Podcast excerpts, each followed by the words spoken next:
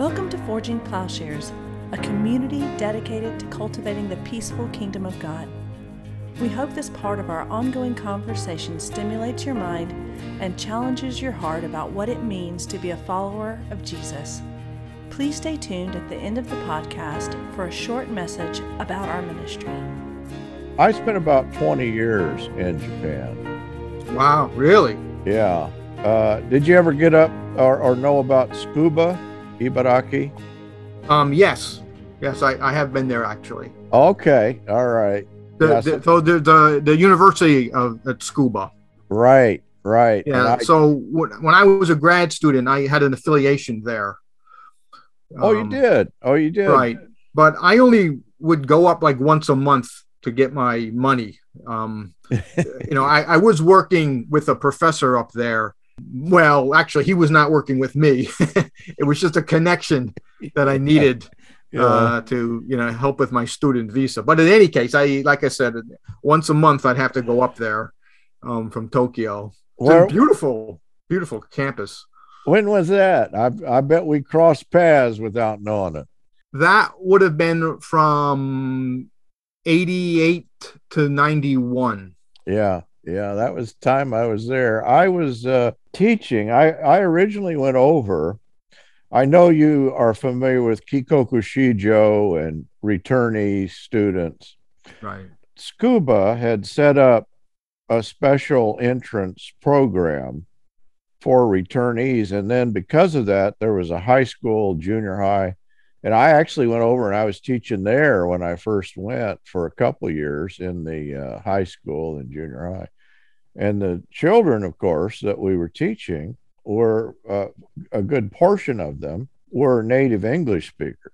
Wow. Okay. And I don't know if you're familiar, but you know, universities like Tsukuba, but a lot of the elite universities accorded these returnee students direct entry. In other words, they didn't have to take the entrance exam. As far as I know, they're the only class of people in Japan that that didn't have to take the entrance exam. Right. Yeah. So it's, yeah, you're, that's a good point. It's very unusual. Um, you're probably familiar with um, Roger Goodman. Oh, yeah, I taught with Roger. Oh, okay. Yeah. I, I, I haven't been in touch with him for many years, but I, I know him. Uh, oh, yeah, yeah. yeah. Roger was at uh, he was at Mackay mhm. as a you know he was doing his PhD in anthropology from Oxford Right. And was doing research on Mackay. So the book that he produced is actually, even though he does he changes the name, it's actually about Mackay there in Tsukuba. That's interesting. Yeah. Yeah. And, you know, he made the argument that these re- returnee students, they received these special privileges because they were well connected. You know, many people at the time in the media would would portray them as uh, somehow victims in a sense, but he said actually that that's not what happened because their parents were able to put pressure on the authorities. I thought he uh, he did a good job with the he he was able to get a, a big picture sort of view, and of course, what became obvious to all of us, the picture and the and and as he paints it and documents it, the very parents of these students are the ones who promoted this image that in some way they would be disadvantaged by their experience overseas. I mean, at one level, that's just nonsense. These were elite children of elites who themselves would enter into elite professions. Right. And and so yeah, it's uh, it's a kind of bogus claim that uh, I would guess that as he points out, there must not be any society. I, I, I don't know about North Korea where there is such a focus on children. Oh, they've left and now they've come back, so we'll have to reinculturate them. yes, that's actually um, that's a very good point. Uh, often when people bring this up, they say, "Well, it's because of Japanese culture," but to me, that's sort of a vague explanation. And I think a better way to look at it is, of course, there's a cultural element to it, but a lot of it has to do with politics and the concern of the Japanese educational authorities to socialize their citizens in a certain way. And you know, this is reflected, of course, in English education in Japan, where the English, I don't know what it's like now, but when I was there, English had acquired this almost mystical sense to it that if you could speak English, you were somehow not Japanese, but the benefit is that you had a connection to things outside of Japan. So they, they make, as you know, living there for, for quite a while, they make a very clear distinction between what's Japanese and what is not Japanese. You know, I mean, otherwise, Japan is a constitutional uh, democracy, but still, it, it, has a it can have a hard edge, I think, when it comes to this uh, national identity. Yeah, absolutely. You know, we've jumped right in, and we're saying we're, I'm really excited to talk to you. Let me introduce. I'm talking to Brian McVeigh, and we have a, a kind of a shared background and interest in Japan. We've immediately jumped into to uh, conversation here. But Brian, you were uh, begin. You did research in China originally, right? Well, I was actually an exchange student. I was still an undergrad, but yes, I did go to China. I studied at Beijing University for one year, and this was that's quite a while ago. That was 1982, 83. Yeah, you've written a lot on Japanese nationalism, and of course the I, I think that our our topic I, I'm I think we can tie all this together. It might seem such disparate elements that we're putting together here. I am suspicious that our mutual experience in Japan points toward the the nature of the conversation that we're having. Mm-hmm. So you've written on Japanese nationalism and and the, the the nature of Japanese society how would you describe then how that has played in to your work with uh, Julian Jaynes? I mean, I think if you step back and look at the history of global nationalism, there are certainly connections. You know, this doesn't make sense, of course, unless we know a lot about what Julian Jaynes was trying to say. And to sort of simplify, one point he is uh, he made is that starting about 3,000 years ago, human mentality changed, and we started to, I like to use the term, we started to interiorize our mm-hmm. experiences or to make things more psychological. And of course, that doesn't make much sense unless you know what Jaynes meant by consciousness. But I think it is related to global nationalism because by the 19th century, when nationalism started to take root around the world and uh, empires were collapsing and people needed a new way to relate to their communities. And rulers and the elites needed new ways to uh, if i can use the expression build people build a certain type of person. And part of that attempt was to instill within each person a political sense of belonging in order to strengthen that installation, certain features of consciousness had to be had to be enhanced. And so this is a little bit abstract. When it, what I mean is, for example, this idea of one aspect of consciousness is a focus on individuality, that the contents of my mind matter very much. And we take that for granted in the modern world. But 150, 200 years ago, people had a different idea about that. And so there's on the surface, nationalism and consciousness do not seem directly related. But if you look at things from a certain lens, you can see connections. And in general, what Jaynes argued, and what I also uh, would argue, is that each century that passes, we are becoming more interiorized. Mm-hmm. And again, that's an abstraction. It's difficult to uh, you know to to to explain simply but um well i think another way to put it is there's more focus on what goes on inside our our right, minds right right and japan is a, a peculiarly interesting place to study this because it, it is fairly recently you know in history with the meiji restoration that you have the formation of the japanese nation state and at the same time then you have this encounter in such things as the the Shisho Setsu or the I novel. That is, there there is suddenly this interiority and the exploration of this interiority. Not to say that it was completely absent, but there is in some way an appreciation for this, or there is a development of this, or there the human interiority becomes a resource, and almost it's like it has where previously in literature that you would not talk about your own you know your own interior suffering as as uh, inherently meaningful. Suddenly what takes place in literature and this is so clear in Japan because it's so recent and we can trace it is there is now a, a developing sense of a, a, different notion of human interiority yes. I, is that would you yes. agree with that?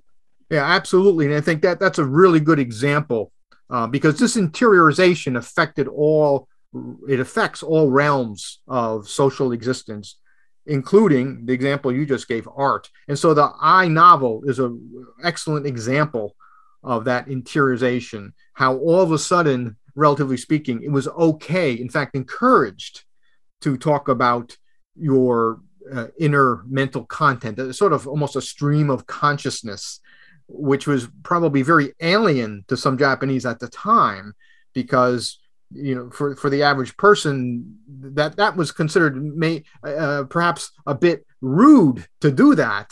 That that term in japanese um, i novel the, the the i of course indicates that turn that that inward turn to a type of interiorization. So that's actually, uh, I think, a really good example.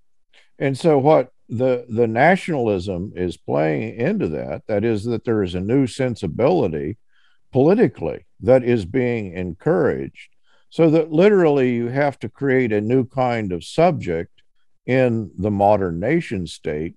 And it's like we get to witness this in Japan in a way that I don't, I think it's very, it's much harder to trace in the hmm. West. And the mm. I I understand uh, not to reify those categories, but uh, right. uh, that there's a definite experience in Japan that is quite traceable be, due to the recent encounter with uh, Western powers. Right, and I think what's interesting about Japan, you know, we have to keep in mind that as the industrializing imperialist powers of the 19th century spread around the globe, when they came into contact with many societies, most societies could not withstand the pressures of modernization and would collapse or be absorbed into other uh, other political systems. Where Japan is, there are other examples, but Japan is, uh, I think, a very good example. Uh, one of the few places that not only did it absorb modernity uh, successfully, it, it, also came up with its own version of modernity. And of course, you know, the, the, like I said, successfully, that has to be qualified because we know that Japan had a, uh, of course, in the early part of the 20th century, had a, um, uh, very bloody experiences mm-hmm. with the Pacific War. But nevertheless, uh, J- Japan is an interesting place because I, I mean, what to me, what's interesting about Japan in the global perspective is that at least the way Japan functions now, it is a democracy. I mean, it's not a freewheeling liberal democracy, perhaps that we have in the United States, but it, it, it certainly, I think it's more democratic in some ways, actually, uh, J- Japan. So it's a functioning democracy with us, and this is the important point, with a strong, vibrant middle class. Mm-hmm. And if you look at other societies um, that were not so successful, for example, um, Korea, of course, South Korea is, is, a, is a success story, but North Korea, I mean, we don't have to talk about what the, the problems you see in North Korea. Of course, there, there are other success stories have to be qualified, not, not just uh, South Korea and Japan, um, Taiwan, of, of course, um, some Southeast Asian nations. But in any case, the point I'm making is it's very difficult to make that transition with a strong middle class that supports a democratic system. And Japan, given its size, it's quite remarkable that it was able to do that. That you know, many countries fragment. That, that's what happened and of course, China is still fragmented. Korea is still fragmented. Vietnam was fragmented not that long ago. Uh, so that's what's I think fascinating about Japan. Yeah, there is some unify, and of course the, the unification is itself fairly recent, so that you know some sometimes I think we can project backwards, you know, and this is of course I think what Japanese do is they project backwards a notion of Japaneseness that actually is a fairly, can we call it recent in, invention even? Yes. That there is a concerted effort by the Meiji state and by the cultural elites uh, following Meiji to create a Japanese identity, which I think brings us to another area that you specialized in, and that's the role of psychology and psychoanalysis in Japan. I wonder how you see that playing a role. I think we have to divide psychology um, from psychoanalysis. So, so the psychoanalytic approach is a type of psychology subsumed under this broader uh, intellectual categorization of psychology. And psychology played a, a vital role, a very, very important role in the modernization of Japan, turning Japan into a modern national state. And in my book on the history of psychology in Japan, I devote a fair amount of time to talking about how when the Japanese first started to develop their ideas of psychology, we're talking 1880s, 1890s, perhaps, they viewed it in a most mostly in a very practical way they viewed psychology as a way to uh, learn how to teach citizens how to how to build citizens mm-hmm. could because we have to remember at that time not just in japan but many parts of the, the so-called industrialized world formal education institutionalized education with with a strict grading system was either non-existent or relatively new and so the japanese built from scratch their educational system. But psychology played a very important role, and uh, many uh, of the pioneering psychologists in Japan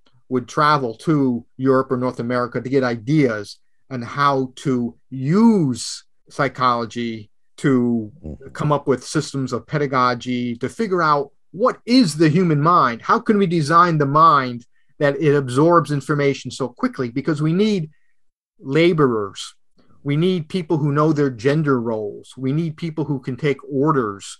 We knew we need people who have knowledge uh, of modern techno science. You know, we take those things for granted now, mm-hmm. but back then, no one took those things for the elite did not take those things for granted. So that that's one example. And there are many other examples um, where psychology was vital to the mm-hmm. modernizing of Japan. And so there is this image, and you you're going you have such a broader understanding that I do in this, but that if you go back, especially you know obviously in the 1880s and 90s, they're they they are trying to to decide what it means to be Japanese, and there is a direct reading then of a kind of Western ego psychology, and of course I think it that there is a resistance to that that you're going to, to find, in fact, a kind of a, a utilization of Western psychology. I'm looking for your help and correction here, but that there's also a reversal of it. That is, that in the West, where we might privilege and the, the ego, in Japan, and especially, of course, as we're going up into the period in the 1930s of militarization, there is a, a kind of turn uh, especially to take the whole thing and flip it on its head so that you'll have nationalists talking about, well, actually, the emperor is the superego. Mm. And we then, as his subjects, are all our egos are constituted in relationship to the emperor. And of course, instead of as in Freudian psychoanalysis, there is, uh, rather than a, a kind of attempt to control the superego or even a denigration of the superego, there is a privileging of the superego and a pointing to a kind of subservience to the superego. Right. Yes, that I mean that that certainly, uh, as you pointed out, it, I mean that was the the goal really of the Japanese system, a sort of obsession with the emperor, in the 1940s, the yeah. 1930s and 40s. So this relates to um, what Julian Jaynes called consciousness, what I prefer to call conscious interiority to be more precise. But conscious interiority has different features. I've broken it down into about 12 or 13 different aspects to be more specific. But you touched upon one or two aspects this idea of uh, what I would call self autonomy is a key feature of modern uh, conscious interiority. And you know, the idea in Japan is that ultimately the individual lacks self autonomy. Of course, day to day reality, that was not necessarily the case, but certainly at an ideological level, the idea is that the emperor has ultimate autonomy. And another related concept is this idea of authorization. Who or what authorizes my thoughts and my behavior? And of course, we like to believe that it's my self, my my ego. Where in Japan, the official ideology is that at the end of the day, it's not the individual ego, it is the emperor. To be more concrete, the emperor system and how that mm-hmm. that that hierarchy sort of sent an electric current down the different uh, strata of society. And you know that was the vision. Of, but as I said, in reality, of course, uh, things were much more complicated uh, and more more messy. Um, yeah. So you know, it's an interesting question. Who, as I go, as we go through our life every day, who do we ultimately assign authorization to for our behavior? Is it me? Is it uh, my family? Is it my community? Is it the national state? Um, you know, where does the buck stop, as it were? Is it God from a religious point of view? So there are many ways to divide up these aspects of conscious interiority, and we can see it gets very complicated. But we need that complexity, I think, in order to understand human behavior, whether it's in Japan or anywhere else. And of course, part you know the obvious thing here that the concerted effort to the the rise of the Meiji Restoration was a restoration of the emperor to a kind of central role, and that becomes even heightened in the militaristic period leading up to World War II.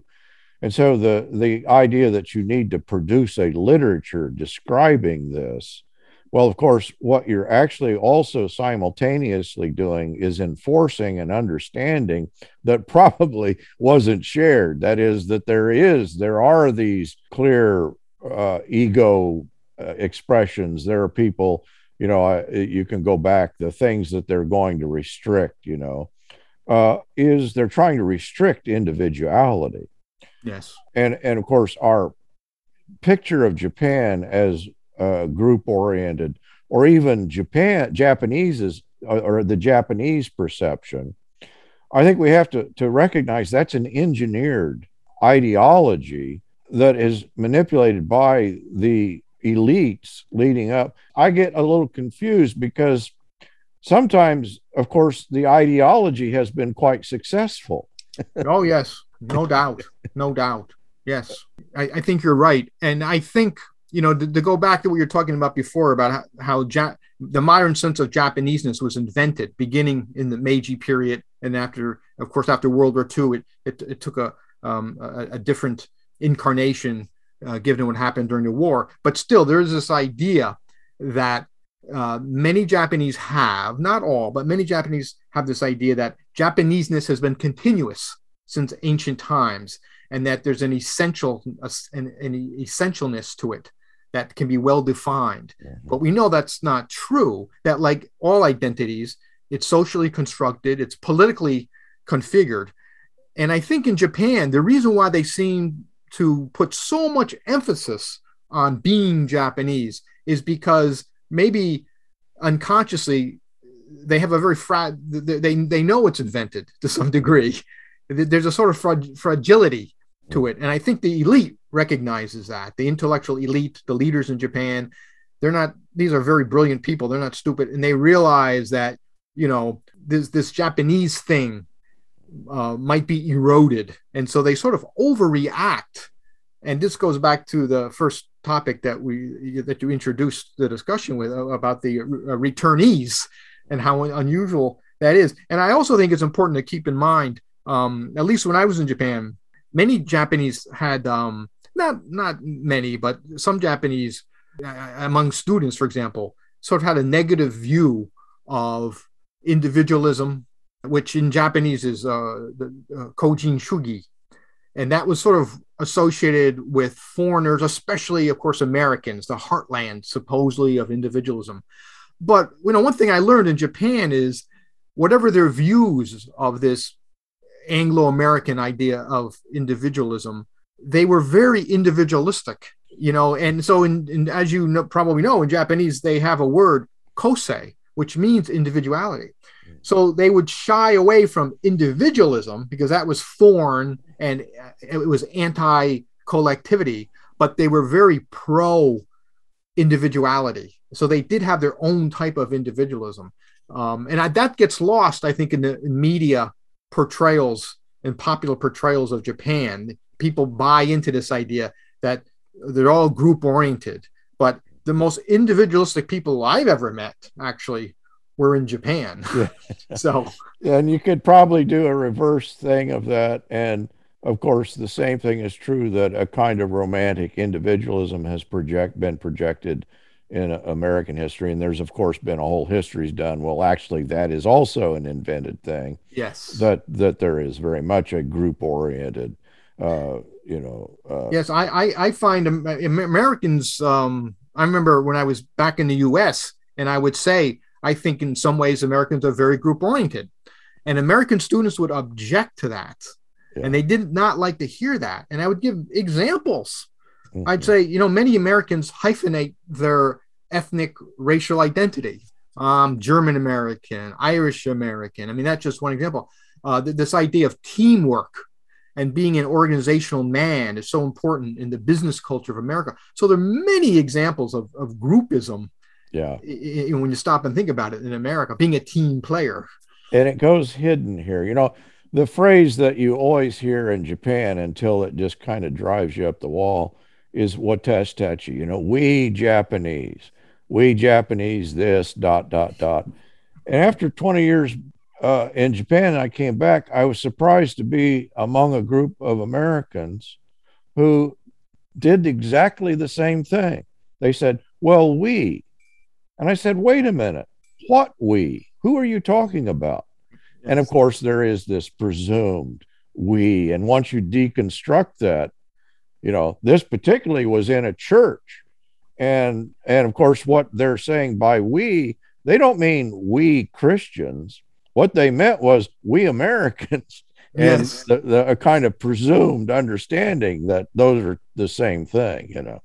So you're right. So you, you find this on both sides of the, the pacific. And so th- this gets into uh, i think the psychoanalytic part here. With someone like and I'm most familiar with Takeo Doi, who wrote The Anatomy of Dependence on Amae or Amayadu. And I assume you're, I, I know that you're familiar with the history there, that he is studying under uh, Kurosawa, who goes to Vienna and actually uh, studies with Freud. And, and I've never, I'm eager to try out my theory on you to, to see because you know, you read Doi's Anatomy of Dependence, understanding the genealogy of it. Well, it's actually right out of Freudian psychology. It's not it's not always obvious that that's the case. But it seems to me that what you have and and this book and this and I think Doy is particularly important. You know, we've been d- talking about the literature that has been produced that you can just call that Nihonjin Ron that is this identity of Japaneseness that is in fact a identity that is created through this literature or this understanding. And Doi is one of the key figures in this mm-hmm. literature. In, in other words, he's going to explain to Japanese what it means to be Japanese. And in the book, this is my theory. I've never tested this on anybody, so I'm happy to have it debunked that if you go through Doi's book in his definition of what a mayadu is, of dependence, he's actually appealing to Freud's death drive mm-hmm. and his notion of the nirvana principle. But as you know, uh, rather than as in Western ego psychology, where that is seen as a negative force, even evil, that Dooy is going to privilege that. And that once you get that and you begin to read Anatomy of, of Dependence in that light, here is a case in point of what I think we've seen in the import of psychology in general. He's reverse engineering the whole thing. Mm-hmm. With, yeah. with the Ajase complex, which actually was uh, Kurosawa's, you know, proposal to Freud as an alternative to the Oedipus complex. Do you buy it? Well, I, I do. I, I think, you know, correct me if I'm wrong. What, what I think I'm hearing is that Doi, um, like many, uh, like, like a, a certain number of intellectuals in Japan, wants to Japanize foreign ideas. And so they're attracted to Freudianism, they're uh, attracted to Jungian psycho, uh, psychoanalysis, whatever it is. But they feel a little bit uncomfortable because it's coming from the outside. So they have to think of a way to, as I said, make it Japanese. And that, uh, of course, that that is what um, uh, Kurosawa uh, did with the um, Ajase complex. And I'm not very familiar with it, but uh, what I do know is that it's sort of a reversal of the Freudian notion of the you have this tense contested relationship between the father and the son, according to Freudianism, where with the Ajase uh, complex, it's the it's the the mother and the son, mm-hmm. and this idea of of this dynamic of guilt, and so as you know, the idea supposedly, according to uh, uh, Kurosawa, uh, is that um, Japanese in the family, children relate to their mothers more than they do their fathers. Mm-hmm. And that is what is Japanese right. about, of course, um, Kurosawa's theory. So he, he, he, he's taken Freudianism and just sort of, in a sense, however you want to describe it, turn it upside down and put it sideways, whatever, but injected this rather than uh, a patriarchal view, a, sort of, a view of matriarchy, that, that mm-hmm. the mothers, that that's what that's a defining feature of Japan, supposedly compared to the West. And of course, the West itself doesn't is a very vague notion. But mm-hmm. again, and that's the problem with these um, the Nihonjin the- theories about being Japanese is that they simplify things. There may be something to it. I mean, mm-hmm. Doi's idea of uh, uh, amaeru uh, and amae, if you this idea of uh, dependency, um, looking for dependency, giving dependent, making someone dependent on you. I mean, if you live in Japan, you can see many examples of that. There's something to it, probably. It's just that I think the problem is with Doi and uh, even uh, Kurosawa, they they take an idea and they run too far with it because their agenda is to Japanize things, mm-hmm. and that hurts. I think the scholarship. This is uh, yeah, a, a phrase I'm re- uh, from memory. You know that he's talking about a Mayadu. And of course, he also admits there may be sick versions of this. But he describes, you know, his own transition to a Mayadu, you know, a that is, that what is the mother? Well, ultimately, mother, isn't Mother Earth the true mother upon which we're dependent? And isn't the ultimate, you understand, Doi is a good Presbyterian. which has you know, nothing I, to do with anything. I didn't know that actually. That's very interesting. I, I, I did not know that. Uh, I always wonder how this all fits together. But he begins to talk and he says that to the ultimate Amayadu must be that of death, in which we merge once again with Mother Earth. Hmm. And he quotes Freud's definition of the nirvana. You know, he's looking at the nirvana nirvana principle. And of course, the nirvana principle is Freud's picture of the er, uh, eros or the pleasure principle and the death drive being fused. And he's saying that's the goal. In other words, he's taking death, death drive, uh, thanatos, in Amayadu, dependence, ultimate dependence, ultimate dependence, ultimate merging in, in death. And that is then a healthy individual. That is, uh, you know, whatever you think about Freud and Freudian psycho- ego psychology. In other words, here are opposed pairs, poles, you know, poles apart, literally. He's taking what Freud says we're trying to extract ourselves from and he's privileging it and saying, no, that's precisely the goal. Yeah, that that makes sense. I've yeah. I've I've always thought that was worthy of a book, but I don't know who would have the patience to go through and read a book that long on on uh, you know Doi.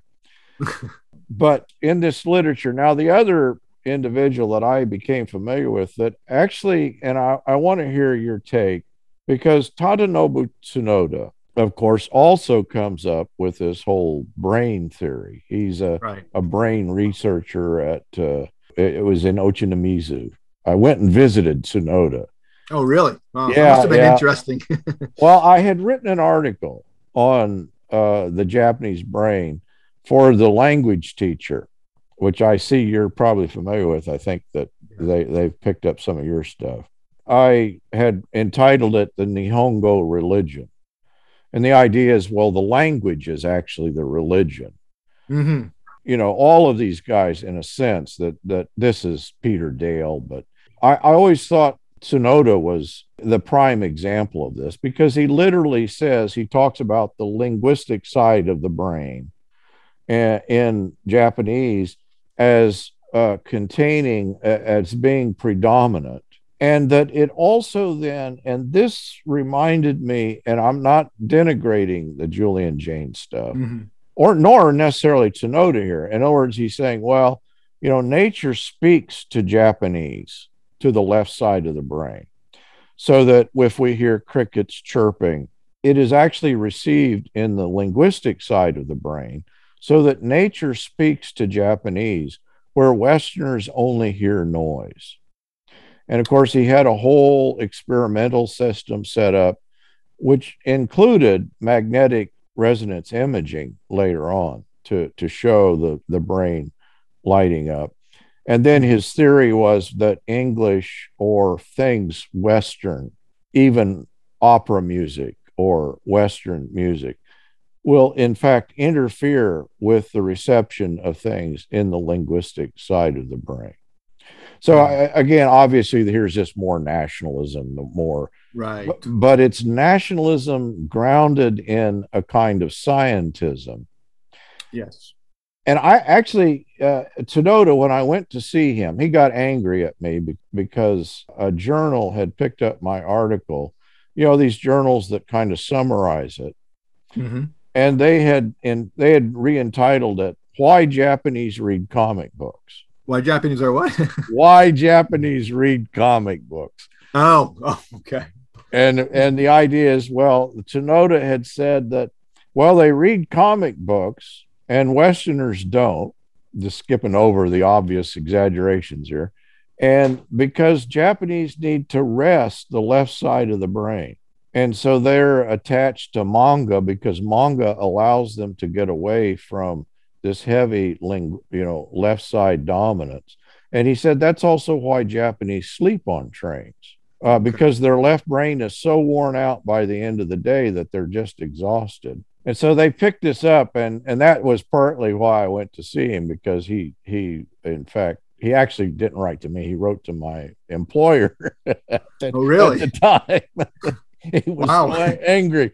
Uh, I hadn't actually uh, reduced it to that, but he showed me in, in, our visit that he is, and I think it's true. In other words, uh, that he is was at that time that we're talking a long time ago now, twenty years ago, very much respected in psychological Western psychological journals, and he gave me several issues of uh, psychological journals where they referenced Tsunoda as a brain a brain expert who they they you know of course it, it's interesting that people in these in psychoanalysis or psychology or that they they didn't recognize the nature of the literature that they were encountering but in fact, they apparently acknowledged his experimental techniques and his results. But I'm curious, what uh, give us a reaction? What uh, what's your your take on Tsunoda? So to, start with general principles, I'm not a neurologist. I'm not uh, trained. I don't have a PhD in psychology, but I do believe that, of course, the environment can radically uh, configure, even reconfigure, rewire the brain. You know, they, we of course, as you know, we call this neural plasticity, or I prefer n- neurocultural plasticity. So you cultural aspect being the environment and how our neurology and environment interact and come together. So I'm not against that in principle, but I think the problem with the Tsunoda, from what I've heard, and I'm, I'm not very familiar with his work. I haven't really looked carefully over his publications or anything like that, but um, I, just, just from what I've heard, he, his experiments are questionable because of the premises. Um, and it sounds scientific, but at least the impression I get, he falls into this Nihonjin trap of dividing the world into Japanese, everybody else. I mean, he may say the West, but I get the impression he means everyone else. In other words, the Japanese are unique among all peoples. And the other thing, of course, is English. And again, I could be wrong. Maybe he has looked at other languages besides comparing Japanese to English. But you can't make the claims he's making by just comparing Japanese to English. I remember somebody wrote uh, a critique of his work, and uh, they used the they described Tsunoda's agenda as insect nationalism, and the insects being you know how insects generate this noise. The cicadas, the, yeah, the, yeah. the cicadas, and this this beautiful uh, sounds that only Japanese can uh, uh, appreciate. Mm-hmm. And so, you know, that there's a lot of science out there, so called science out there now, that looks very convincing when you throw in an MRI study or neuroimaging, um, fancy statistics, whatever. Uh, but uh, that doesn't make it good science. And yeah. so that that's just my general impression with um, Tsunoda. When I first started in Japanology, in fact, that was one of the first issues. Um, one of the first things I read about, and it, was that book you mentioned, Peter Dale. Yeah, I, I yeah. read his book. So right from the beginning, you know, and I and I actually forgot about uh, Tsunoda, and uh, until you in your email you mentioned him, and mm-hmm. I had to look the name up, and then it all came back to me. I, yeah. I had forgotten all this, and I think I mentioned to you uh, in my response in my email, I was quite surprised that he still has a lot of traction because I, I, I do think the the science is is questionable. Again, that's just, you know just my opinion. I've been gone for 15 years. I would assume that there that you know when I was there, uh, I think you could say he was the best known scientist. Perhaps he was lecturing in universities, and I was encountering his stuff even in our local church, the uh, we had a preacher come in and explain, you know, how we Japanese, you know, he was basically he was running down Tsunoda. So even uh, even if people don't know the name or they don't know where it's coming from, they've been in some way exposed to this understanding, and and it was still a very prevalent understanding, even in a city. You know, Tsukuba was a fairly cosmopolitan city sure. that uh, you're going to run into more PhDs and people that have lived overseas. And yet, even at a place like Tsukuba University, it, this stuff was was still popular at least 15 years ago. Wow, that's amazing. Yeah, because you know when I went into Japan into, into Japanology, I started to publish in the early mid 90s or so, and, and this was a constant theme, a sort of Western trained anthropologists, whether they're American, European, or, or Japanese, Western trained anthropologists always felt under siege because we had a struggle against a lot of these, a lot of this Nihonjin theorizing that was picked up by the media. It was picked up by other academics, other Western academics who, who bought into this because so, some of it sounds plausible. But it, when you scratch the surface, you see that there are a lot of problems with it, and that when you scratch the surface, you find out there is a, a very determined political agenda that motivates this type of thinking and research. And I, I haven't looked at it. I don't know what what the state of affairs is in Japan now, but I would not be surprised if the Nihonjinron books still sell uh, pretty well. Um, and th- th- this is a testament to how powerful the ideology of being Japanese is. And of course, as we were talking um, earlier, the foundations were laid uh, 150 years ago during the Meiji period for a modern conception of what it means to be Japanese. As I said, unconsciously, Japanese aren't sure who they are. Yeah. And so they feel they, some Japanese, overreact and feel that they have to buy into these theories about what it means to be Japanese. Um, because there are many other, not not just Tsunoda as we've been discussing, but you know this this permeates uh, Japanese pop culture. This idea of always guarding the boundaries, the border between Japaneseness and foreignness. That that's a very important ideology in Japan. Forging Plowshares is a community dedicated to cultivating the peaceful kingdom by providing in depth, transformative biblical and theological education and discipleship. If you have found this podcast valuable, please remember to share on social media.